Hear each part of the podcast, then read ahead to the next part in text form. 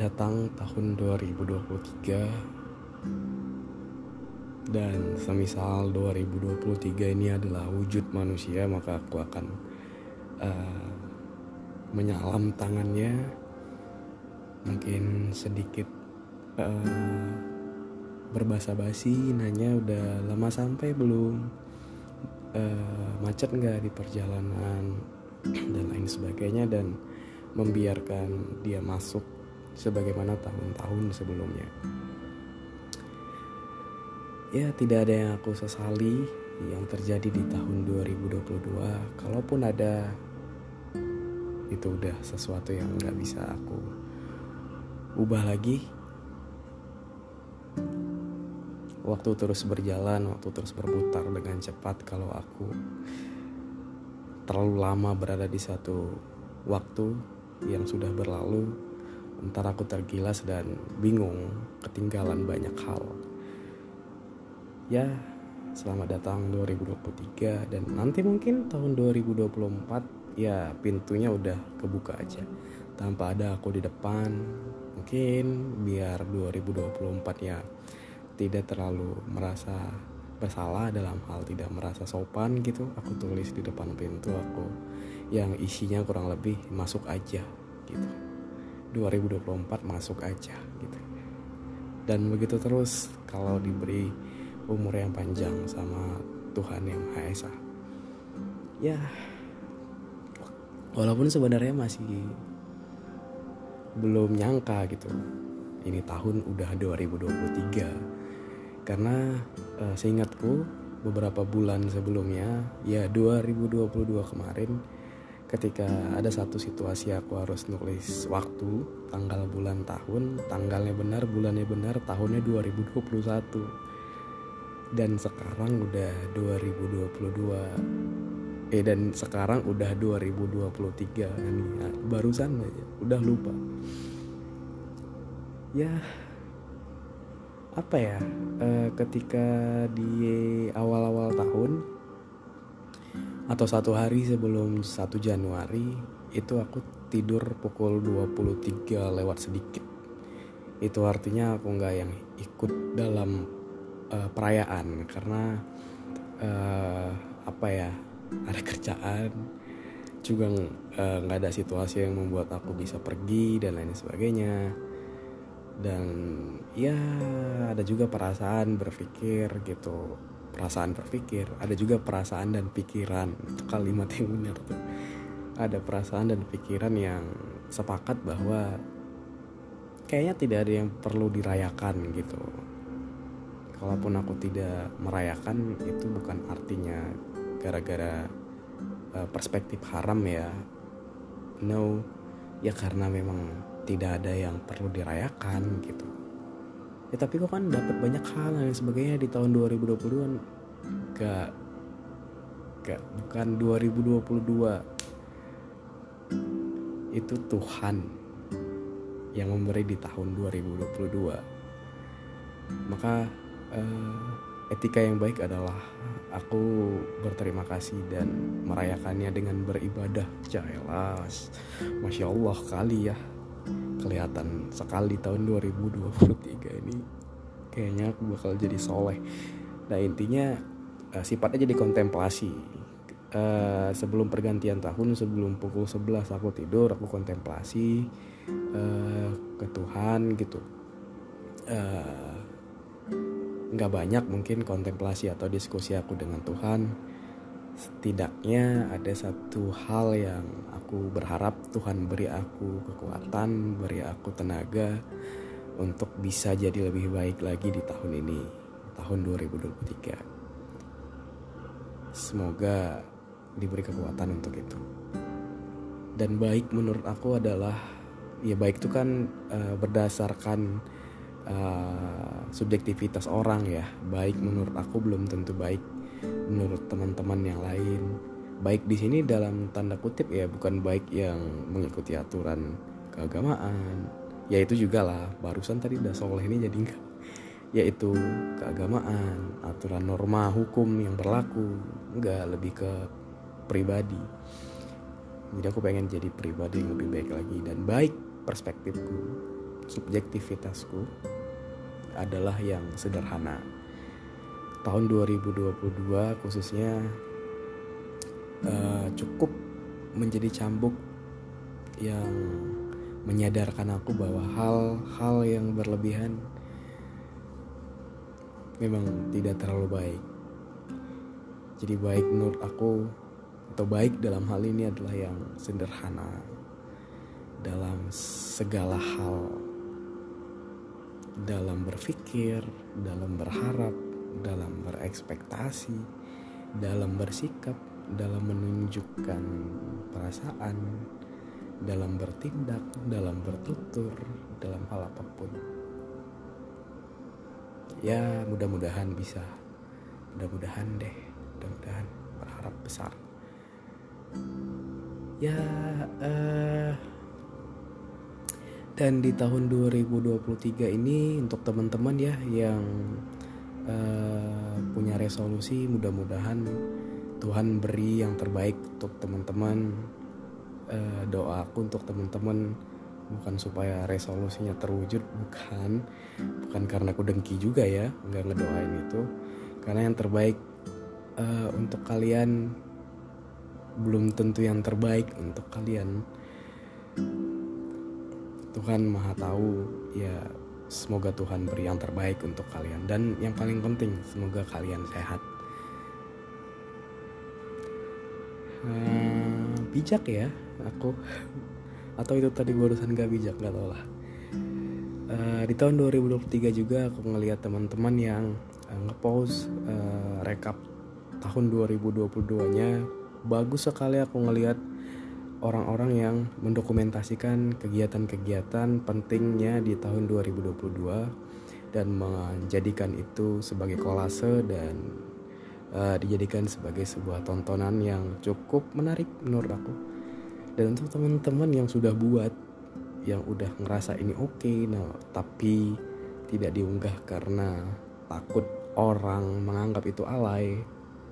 Menurut aku lakuin aja lah, udah unggah aja nggak apa-apa ini bukan sebuah afirmasi ya enggak. Karena memang ya udahlah sosial media kalian internet kalian kalian yang buat tidak ada yang disinggung. Tidak ada satupun list yang membuat kalian tidak mengunggah itu unggah aja menurut aku. Oh, tapi nanti dianggap alay dan lain sebagainya ya mungkin resolusi bersama kita bisa lebih bodoh amat aja sih untuk hal-hal yang sebenarnya tidak sama sekali harus kita pikirkan. Hmm, itu 2023 uh,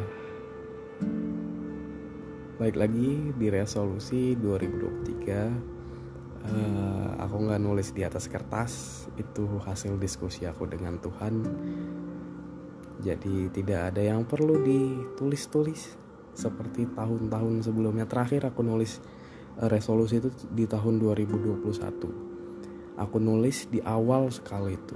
Entah di tanggal 1 atau di tanggal 2 pokoknya masih minggu-minggu pertama Januari 2021 aku tulis di sebuah note tulis tangan uh, di sebuah note aku letak di bagian hampir penghujung tersendiri di samping kanan samping kiri atau lembar kanan lembar kiri itu kosong. Dan selang tiga bulan kemudian udah nggak kelihatan. Dan aku lupa apa yang kutulis. Baru dapat di penghujung tahun. Dan kalau nggak salah ada 5 atau 6 gitu yang sifatnya target cobalah aku checklist kan dan ya tidak ada yang terchecklist. Dan kecewa waktu itu. Ih kok gitu ya gitu. Itu juga mungkin yang membuat aku ya tahun 2022 gak ada nulis tahun 2003 juga ya lebih oke. Okay. keputusan yang bijak tidak menulis nulis resolusi tapi untuk teman-teman yang menulis itu di media sosial dan lain sebagainya mungkin itu bisa jadi pengingat bisa jadi dokumentasi yang setiap hari bisa teman-teman lihat. Gak usah anggap ah nanti orang nganggapnya itu alay. Gak usah lah aku tulis lah. Udah tulis aja nggak apa-apa. Media sosial kalian keren bahkan jadi orang bisa tahu nanti wih iya ya dia punya target ini dan wah dan lain sebagainya. Udah kalau memang pikiran-pikiran orang lain itu uh, mengganggu kalian untuk melakukan sesuatu yang tidak melanggar norma hukum norma agama norma budaya masih pikirin. Dan uh, banyak hal yang mungkin akan terjadi di tahun 2023 balik lagi ke resolusi tahun 2021 ketika aku tulis sebenarnya nggak semuanya nggak ada yang di checklist sih. Ada yang di checklist beberapa. Dan apa yang di checklist tersebut? Gimana ya? Uh, udah dapet nih yang sudah ditargetkan tapi tidak terlalu menyenangkan tidak semenyenangkan ketika melakukan sesuatu. Tidak ada target di sana tapi achieve sesuatu yang kita nggak duga-duga. Yang kita nggak pernah berpikir kita bakal dapet atau kita berada di titik itu. Itu lebih keren. Dan untuk uh, balik lagi nih 2021 resolusi. Ketika aku uh, tidak menceklis atau, atau menyilang yang galat yang tidak tercapai ada rasa kesedihan tadi seperti yang aku sampaikan sebelumnya. Ada rasa kayak ngapain aja sih kau satu tahun ini? Apa aja sih yang kau lakukan? Kok nggak produktif kali? Kok nggak ini? Kok nggak itu? Dan sebagainya. Ya jadi gitu kan ya makanya itu aku sampaikan di tahun 2023 ini bakal banyak surprise bakal banyak kejutan. Entah itu sifatnya uh, menikam entah itu sifatnya menimang ya apa pun itu barangkali uh, hebatnya kita yang sudah berumur. Dua kali ya. Kita sudah sering uh, diterpa dengan sakit hati, dengan patah hati, dengan eh, hal-hal uh, yang menyedihkan sehingga udah kuat akan hal tersebut. Allah bisa karena biasa. Tapi aku yakin ya Tuhan juga yang berkehendak sepertinya bakal banyak kejutan-kejutan yang akan terjadi di tahun ini. Kejutan untuk kalian, kejutan juga nanti untuk aku dan siapa pun itu karena kejutan ini juga sifatnya perspektif kan bagi orang lain tidak mengejutkan mungkin bagi aku mengejutkan jadi mari kita uh, jalan aja tidak ada yang terlalu perlu dipersiapkan maka kita akan mendapatkan kejutan-kejutan yang baik yang buruk mungkin pandangan kita tapi apa pun itu yang paling penting adalah menurut aku prosesnya. Aku nggak pernah daki gunung ya. Tapi uh, mungkin mungkin orang-orang yang senang mendaki gunung mungkin senang dengan prosesnya. Proses mencapai si gunung tersebut. Mungkin, mungkin di perspektifku. Ketika orang senang uh, mendaki atau senang apalagi ya hal-hal yang prosesnya panjang untuk mendapatkan sesuatu yang singkat itu senang tuh ini deh lomba lari 100 meter itu prosesnya panjang kalau di laga yang uh, penting seperti olimpiade. Dan mereka cuma lari tuh nggak sampai 3 2 menit. Bahkan ada yang nggak sampai satu menit atau satu menit kurang gitu. Prosesnya tuh panjang. Buat apa gitu? Proses itu kalau cuma shownya cuma sampai nggak uh, sampai satu menit atau satu menit lebih dikit. Ya mungkin lebih senang ke prosesnya dan aku beranggapan bahwa uh, kayaknya kita nggak perlu concern sama target. Kayaknya kita lebih concern aja sama proses. Apa pun nanti hasilnya biar itu yang mengejutkan gitu.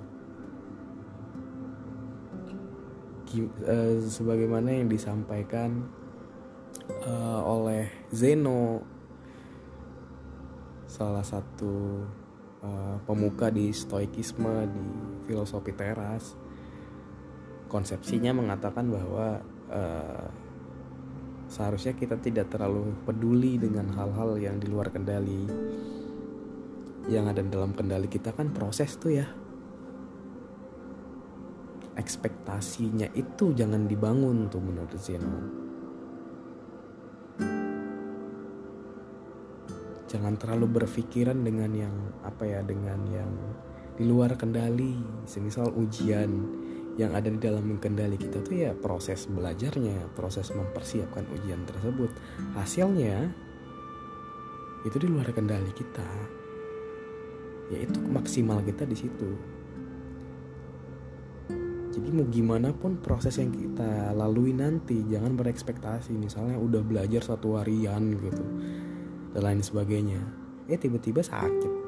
Itu kan di luar kendali kita. Walaupun iya itu kan dalam kendali kita jaga kesehatan dan lain sebagainya. Oke persiapan jaga kesehatan dan lain sebagainya.